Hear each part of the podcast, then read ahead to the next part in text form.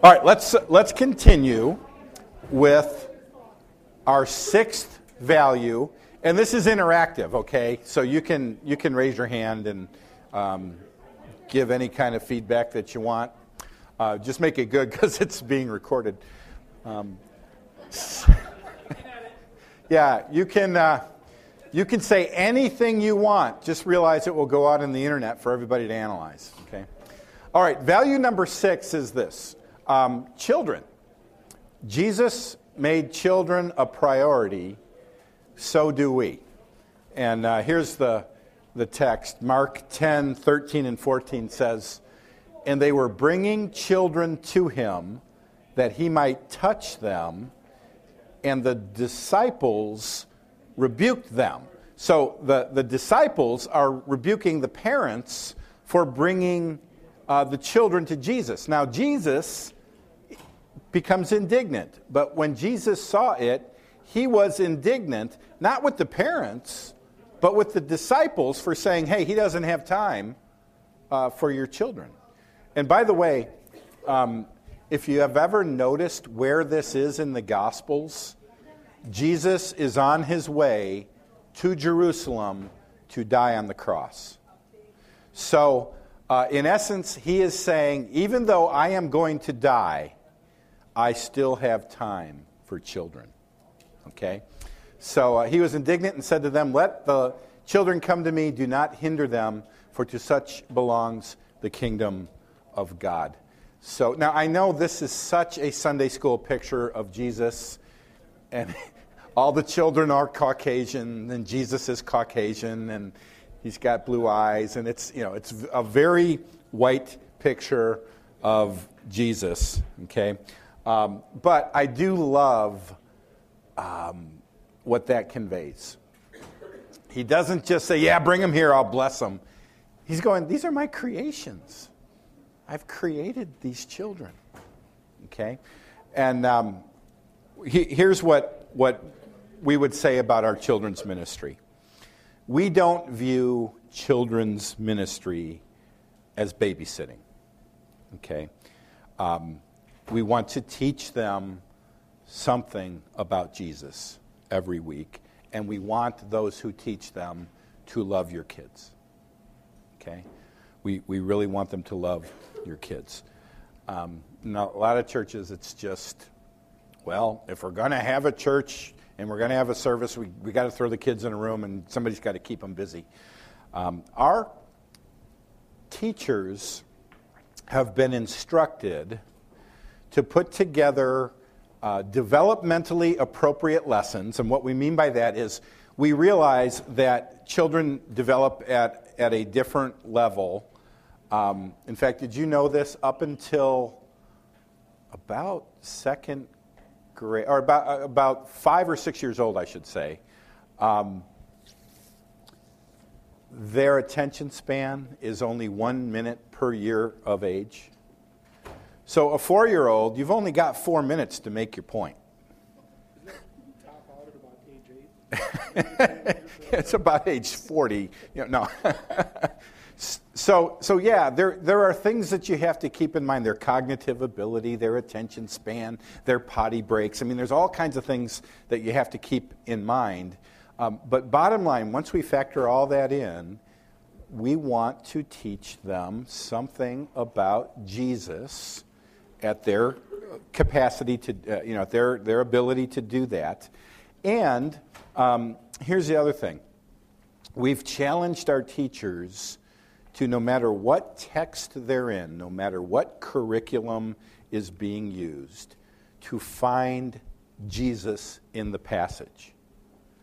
Even um, an Old Testament passage um, can lead to the cross. Okay? So, in other words, some Sunday school lessons, in fact, a lot of them, are nothing more than teaching a moral lesson. Okay? Jesus multiplies the fish because the little boy shared his lunch. You should share too. Now, that's a nice lesson, but when that story was written, was it really about sharing your lunch? Or is it pointing something to Jesus who's the bread of life. Okay? So, um, some of you know my wife is the, the director of uh, children's ministries down at Moody. And um, that's what we challenge the kids who are training to be children's ministry directors. Um, don't just turn the lessons into lessons about nice moral lessons, but teach them about Christ and find Christ in every passage.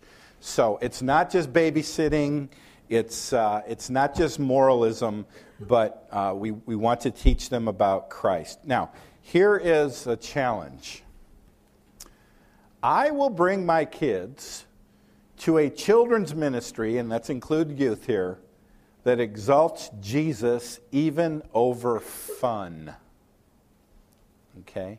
Now, don't get me wrong. I, I love fun. I, I love a party, you know. I love fun. I love sports and games and laughing, and I love fun. Okay?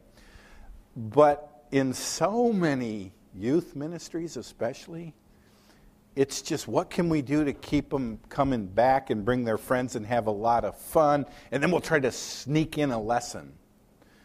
Um,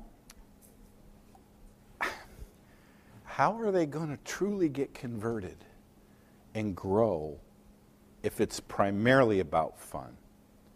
Okay? So, and, and then you hear, you hear families who will say this My kid's just not interested uh, in a serious walk with the Lord. Um, but they will go to this church's youth group because his friends go there and it's a lot of fun. So we know the church isn't really a gospel preaching church and they don't take the word that seriously, but at least they're going to church. I know that sounds like a advantage but in the end, all you're doing is you're saying, okay, we found a church that has watered down the word enough for them not to be challenged. And he feels good or she feels good about going to church. Their, their guilty conscience has been assuaged.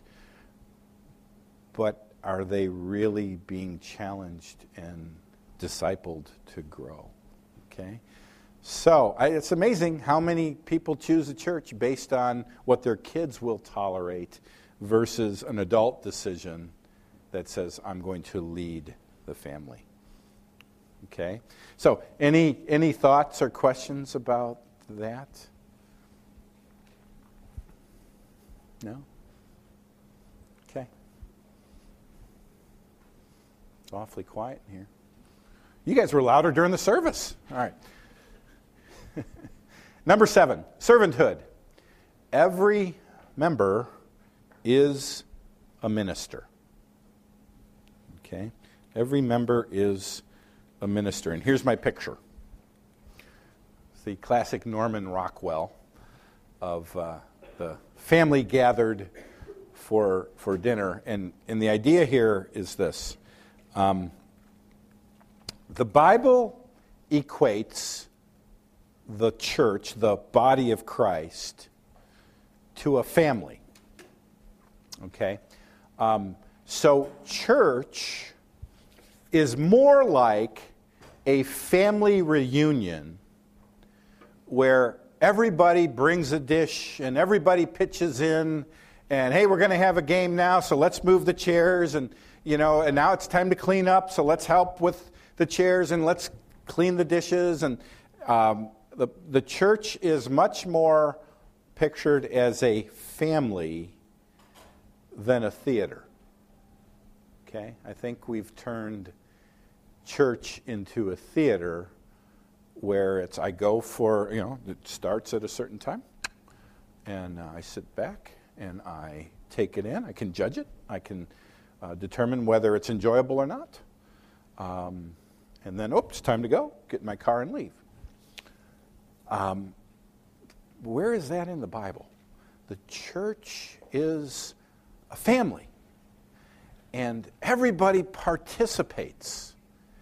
And yes, there's the showtime uh, for you know certain things that need to be presented, but that's not church. That's that's uh, that's the service. In fact, I think if you read Corinthians, you'll see a much looser um, church service where it's, I don't know that they even had an order of service. People were singing and people were doing different things and using their different spiritual gifts. It was much more low church than high church.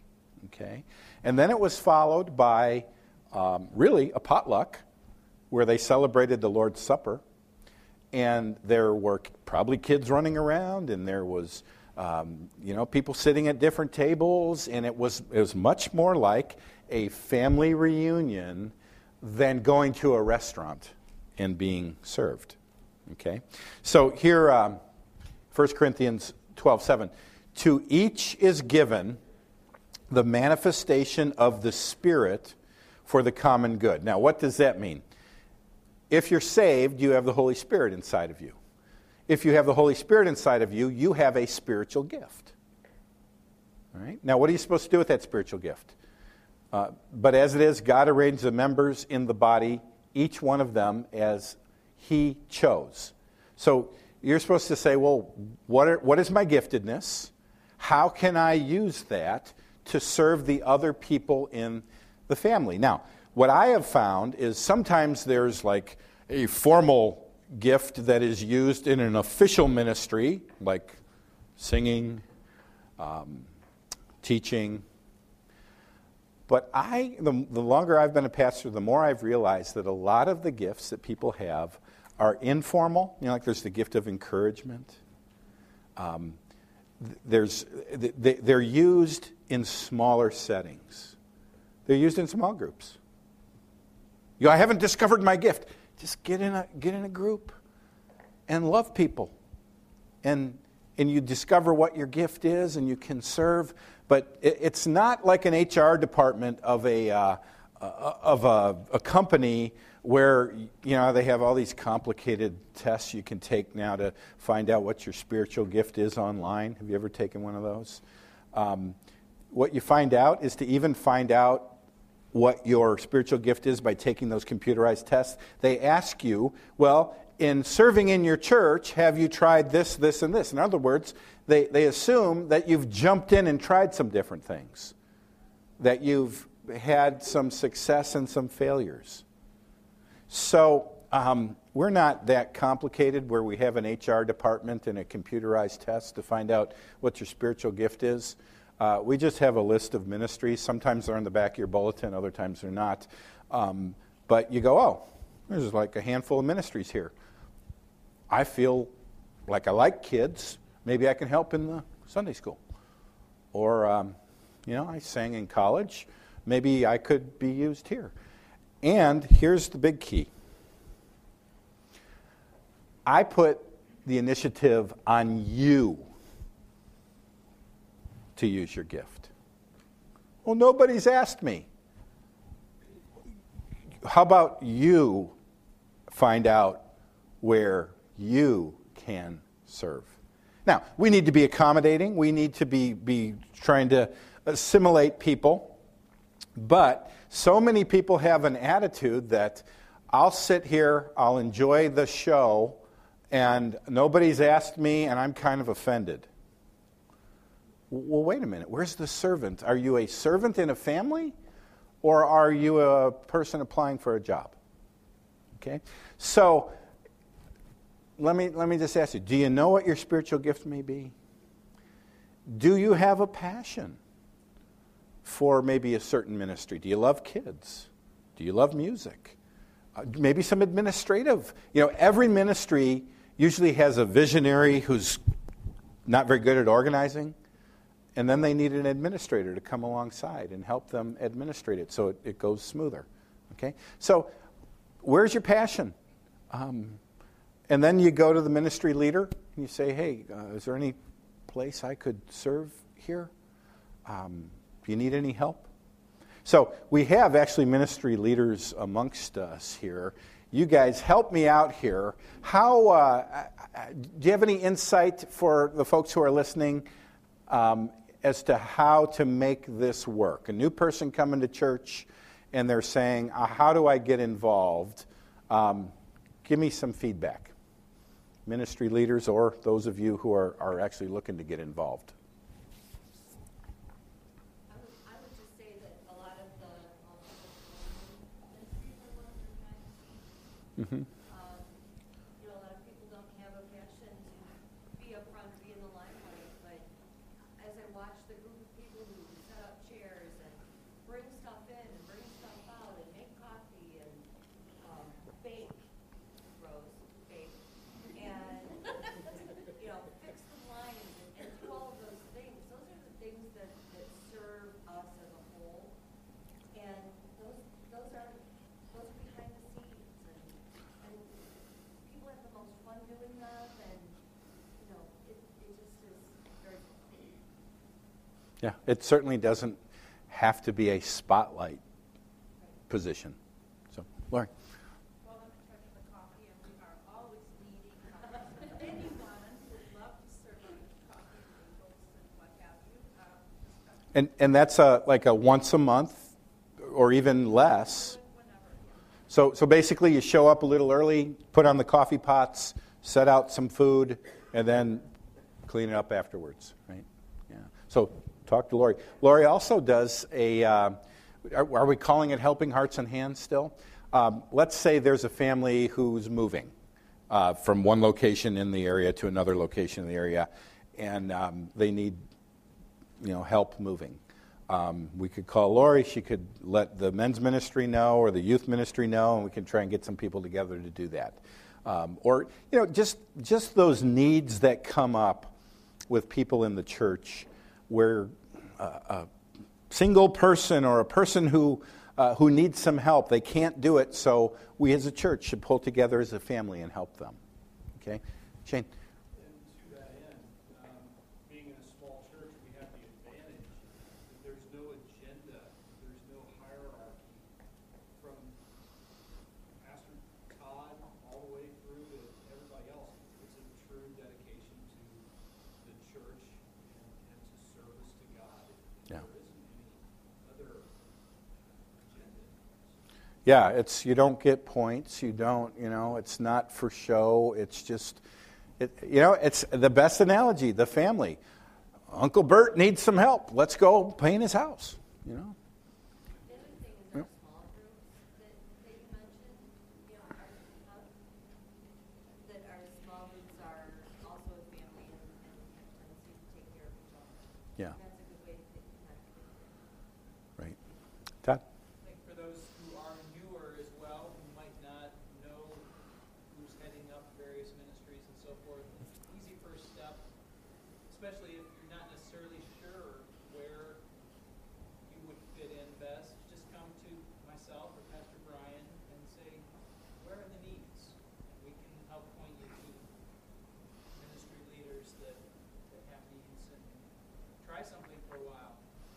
If it's not a great fit, try something else. Yeah. Troy. Um, the Bible, I believe, believes in the book of James, correct me if I'm wrong. The Bible talks about you have not because you ask not. We could actually be drop ourselves in the blessings at times because we don't ask the Lord for His to intercede or whatever it may be. And I've uh, stepped into that as what's already been stated that you might be robbing yourself for a blessing because you're not going up and asking to get involved or we're looking at the uh, ministry leaders that are involved, but there's also the time that you might have a gift that we don't even know about, and there's not even a ministry even on. But you have that uh, calling. Uh, the uh, church, church leadership has been very open, and Pastor Brian, I, I know it. If we don't have it, you're going to run it, and uh, go with it. You know, they'll allow you to go on with it and stuff like that. So if you have a calling and uh, you'd like to do something, please just come to the church leadership and say, "This is what I've got. This is my idea." I'm, I'm sure that you you'll be on your way from that point on. Yeah. Be careful. If you say, "Where's your so and so ministry?" You're it. now, now let me um, let me also temper this a little bit in the sense that there are structured ministries that do have leadership, so it's not as loosey goosey as. Well, of course I can sing a solo, and I'm on next Sunday. Now, you know, uh, we, we do want you to, to check in with the leadership that we do have in place just to make sure that I guess the main point is this I want to make sure we have an attitude of servanthood. How can I serve? Not how can I be a big shot, but how can I serve? Right? So, yeah, Nicole. Going off what Troy said too, and I know I've said this before, but just that we don't think it has to be a part of the ministry to serve. Mhm. If you see someone struggling with their two-year-old coming in from the parking lot, that we go and offer Help 'em out. in the car seat. Or if you see someone that's a little sadder one Sunday, they can go and sit and pray with them if necessary, but you wouldn't get caught up talking to your friend or just getting your tasks done that we maybe are ready Yeah. serving in, but we'd be willing to go outside of our comfort zone. Yep. Love on someone that God might place in our heart. Absolutely, absolutely. So here's the challenge uh, I will discover and develop my spiritual gifts by serving others in the ministries of Valley Brook. So, um, you know, and, and it's, I, I don't want you to feel pressured like, oh, well, I've been here two weeks and I need to be, you know, get to know, get to know people. Um, at, at the same time, we, oh, I, this is what I was going to say. You go, I have no idea where to start. We have a great starter plan for you. It's called Set Up and Tear Down. Okay? Um, now, here's the advantage of not having a building. Um, the advantage is we pay a hundred bucks a week for this building. That is great, not to have a $2 million mortgage, right? The disadvantage is it's a school the rest of the week, so we have to set all this stuff up. And it, you know, a small church that gets taxing on people. So the idea is let's spread the load out. Now, just like in a family, you know, there are those uh, those tasks that you want the experts to do, and then there are those tasks that everybody needs to pitch in. And, and this is one of those where if you get on the setup and tear down list, the more we have, the less, the less you have to do it. But, Mike, um, would you be the one to talk to these days? Yeah. Okay. We're, we're short too, so. Yeah.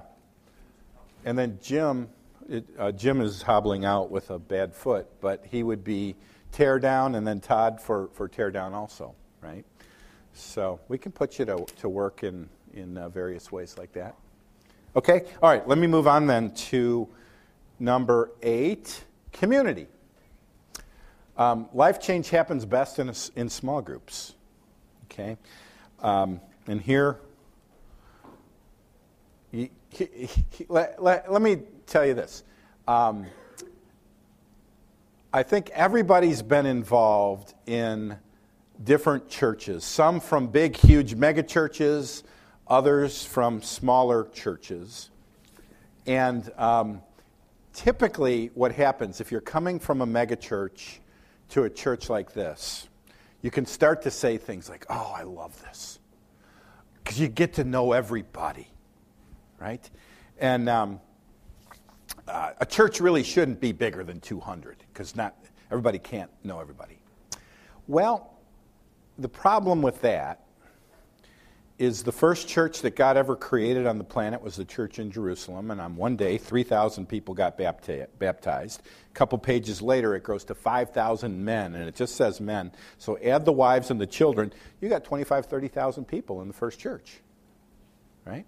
So the idea that um, it's unbiblical to be a big church is just not. Uh, it, the first church was huge. Well, you go, well, how did people get to know one another? Well, look at this. And every day in the temple and from house to house, they did not cease teaching and preaching Jesus as the Christ. So they had their large group, temple, you know, courts, but then there were house to house, and in, essence, what what they did was they said, I don't have to know everybody, but I do need to know somebody. And um, they said, I'm going to, I am going to choose to be in community, and that community doesn't have to be every single person, but it does need to be somebody. And that's where small groups and, and smaller ministries fit in. Okay? So, um, here, uh, here we have uh, probably brother and sister, but just a picture of fellowship. Now, don't, we, don't worry, we don't do that in small groups. Maybe not in your small group. George is starting a new small group. Um, what's that? Yeah, the Eskimos. Okay. So here's the challenge it's my responsibility to get to know and be known by others in the church. I once had somebody say, Well, is it mandatory to be in a small group? You know what? It's possible to be in a small group, to be in a ministry, to be here every Sunday and still not be known. What, what we're after is this um, enter into community, enter into um, friendships and fellowships. So when your life does hit a wall, you have others there who can pull you up and care about you and pray for you. Um, or, you know, you start to go astray. Hey, so and so calls you up. Are you okay? What's, what are you doing? You know, some, some accountability. But it is possible, and I've seen people who are masters at this, to attend a church, attend a small group, attend a ministry, and still be on the edge enough that they've really never gotten to know anybody or be known. And usually there's some spiritual thing going on there, something they're trying to hide so they don't want to be accountable. Now don't don't get me wrong, I'm not I'm not saying you they put you under the spotlight and you you know you're interrogated. It's just, are you known enough that if you were to go AWOL spiritually, you would have some friends who could lovingly pull you back? Okay? So, um, again, the challenge here is to go beyond surface acquaintance to getting to know people. Now, let me tell you this. A lot of times, people come to a church and they go, oh, love it, love it, love it, love it, love those people. Join in a small group, they're my best friends now. And then they have their first conflict. And then they leave. I guarantee you, you're going to have a conflict with somebody. I know these people. They're not 100% sanctified yet, and neither am I. So if they don't offend you, I'll offend you, okay? But then the question is do you have enough community to work through it? And that's when real community starts to happen, when you work through the conflict and you're standing on the other side and you go, yeah, we got a few bruises and a few scars. Um, but, you know, again, back to the family analogy. Who's in a family where everybody gets along and there's never been an argument? Right? So I don't want to pretend that, oh, this is the first church on the planet where everybody gets along all the time. You know, there's, there's going to be issues. Okay? So, any thoughts on that? Now I've scared you to death. Right? Now it's just, it's just life, right? Okay, number nine, excellence. God deserves excellence, and people are drawn by it. Okay? Um, what I, what I want to do here, I don't want to create a false, uh, you, you, know, there, there are a lot of churches that are all about the image the perfect music, the perfect sermon, the perfect drive in, and the, the parking ministry, and it's all perfect and it's an illusion. I'm not about that. What I want us to embrace is that God deserves excellence. Okay? And here in uh, Malachi, it says, When you offer blind animals in sacrifice, is that not evil? And when you offer those that are lame or sick, is that not evil? Present that to your governor. Will he accept you or show you favor, says the Lord of hosts? Um, Cursed be the cheat who has a male in his flock and vows it, and yet sacrifices to the Lord what is blemished. For I am a great king, says the Lord of hosts, and my name will be feared among the nations. Um, remember, our offering, whether we're talking about a financial offering or our offering when we do music, or my offering when I preach and prepare a lesson, or the offering of the tech people, or the offering of the nursery people. Um, it's not let's just slap something together as a leftover. It's God is a mighty king. Right? He deserves our best effort, not our leftover. So I found this lame lamb. um, God deserves our best, not our leftover. So here's a, here's a question or a challenge. I will give God my best effort in worship, in study, in serving, in giving, and my schedule. Now, now let me touch on schedule. Um, so many Christians are rush into the service late, right? Um, yawn because I've stayed up late on Saturday night, and then when's this thing going to be over?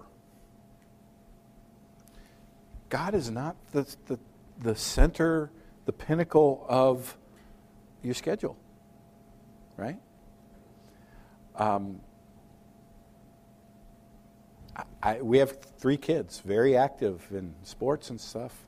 And we know uh, the challenge of Sunday. Now they, they schedule sporting events on Sundays. And I'm not a legalist that says, shame on you. You know, a couple weeks ago, my daughter was. She was in Orlando dancing. Okay? So I don't want to be a legalist about it. But does not God deserve Sunday morning to be the highlight of your schedule, not the leftover? Right? In your giving, does he not deserve to be the number one item, not, hey, if there's some left over?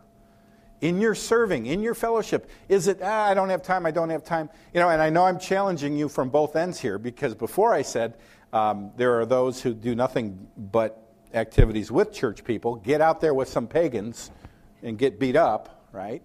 Now I'm saying, you know, make him number one in your schedule those are not contradictory. I think you can also make him number one by making time in your schedule for non believers. Okay? But are you offering him your best effort? That's, that's what I want. And I, I think people are drawn by that. Um, I, I think when people say, wow, that church takes serving God seriously, not just the show that's put on, but the people and their dedication and all the glory goes to him. Okay? So, any thoughts on that? Giving him our best, not our leftover, not a lame lamb? No? Okay? Pete? I know it sounds hard and cruel, but you do start at ten o'clock here, and it's kind of, un, uh, not irritating, but people walks in at ten fifteen, ten twenty, and ten o'clock is. Preach it, brother. Preach it. start, and I, I think people should make more of an effort to be here before ten o'clock. yeah. Well, nine fifteen would be good too. Yeah. Yeah. Yeah, and, and again, I don't want to get legalistic and, and uh, crotchety, but our motivation is does he deserve it? Right? Does he deserve it? So, all right, any other thoughts? Good. All right, last one is unity. And I don't know why this is 10. These are not necessarily in order of importance. The world knows Christ is real when his people love one another. Okay? Um, we actually do have a church covenant, which if I preached on that, that would take another week. So I, I'm just going to, I took a bunch of the things from the church covenant and included them here. Um, how, do we, how do we pursue unity?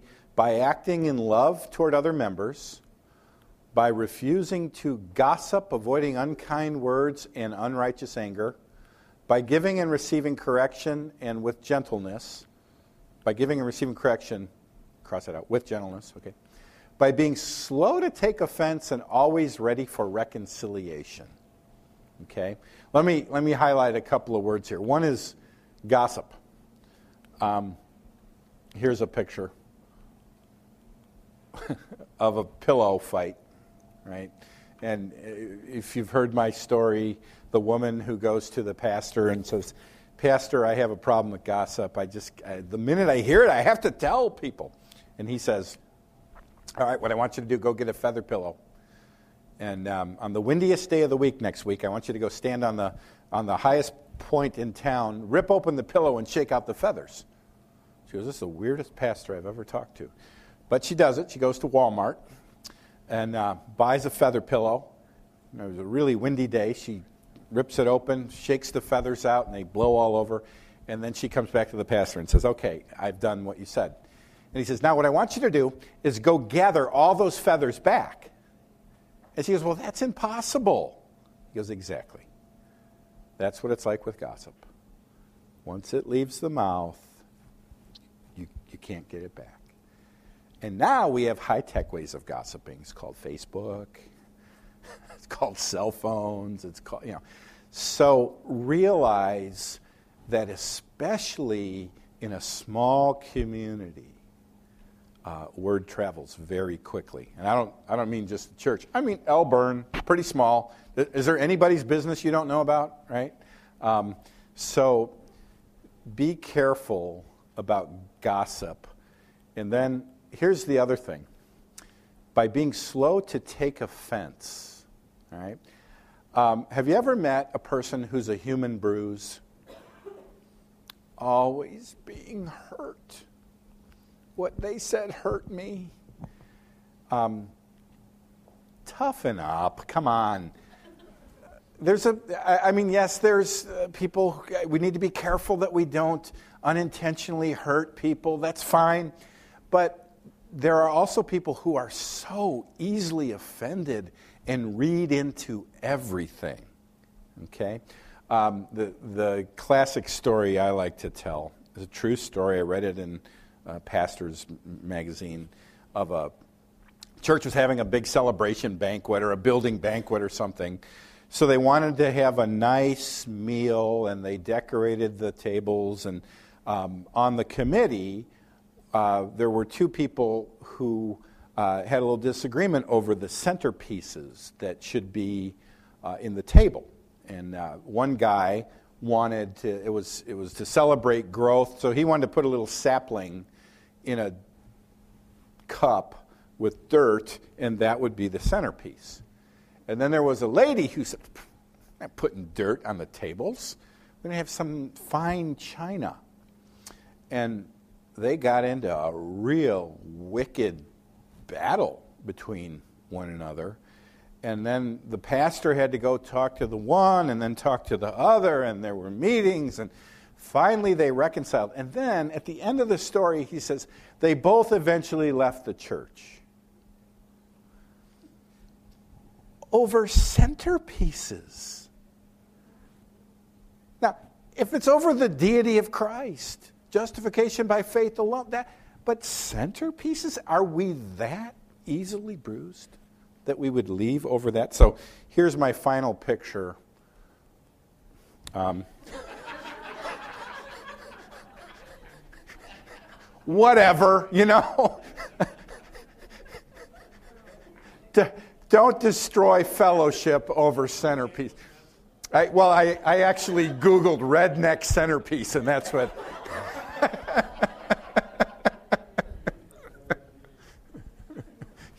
yeah, the internet doesn't know what's up there, though. so, all right, any thoughts on that? But you know people who are so easily offended, they're always hurt, they're always the victim. And you know what? My, you, you might think that they have low self esteem. In my opinion, they're narcissistic. They're narcissists because the world revolves around them. And yes, let's be careful of one another's feelings. In fact, here's the verse um, Ephesians. I therefore, a prisoner of the Lord, urge you to walk in a manner worthy of the calling to which you have been called, with all humility and gentleness, with patience. Here's the key word bearing with one another in love, eager to maintain the unity of the Spirit in the bond of peace. And I would say this is true of marriage, and this is true of church. There's a time to confront sin, there's a time to call one another out, there's a time to repent, and then there's a time to just bear and not be so offended. You know, if, if my wife called me on the carpet for every little offense, we would be, it would be a full time shooting match. And the same is true with Christians. You know, there's a time to just go, that's them. They're okay. It's not worth it. Let's just keep going on and keep loving. I'm not saying sweep sin under the carpet. I'm saying put up with imperfection and bear one another for the sake of unity. Okay? So, um, the challenge I refuse to gossip, intimidate, or be a human bruise. Right? So, those are, those are our values and vision. Um, any last questions on that? Pretty simple. Hard to live out. Let's pray, okay? Father, thank you for this church and thank you for your word. Thank you that you haven't left us without uh, clear direction. Thank you for um, these values that um, they don't come from the top down, but the people have embraced these. And uh, pray that we would continue to try to live by what your word says. And um, Father, use Valley Brook corporately and individually uh, to reach people for Jesus. And may he receive all the glory. It's in his name we pray. Amen.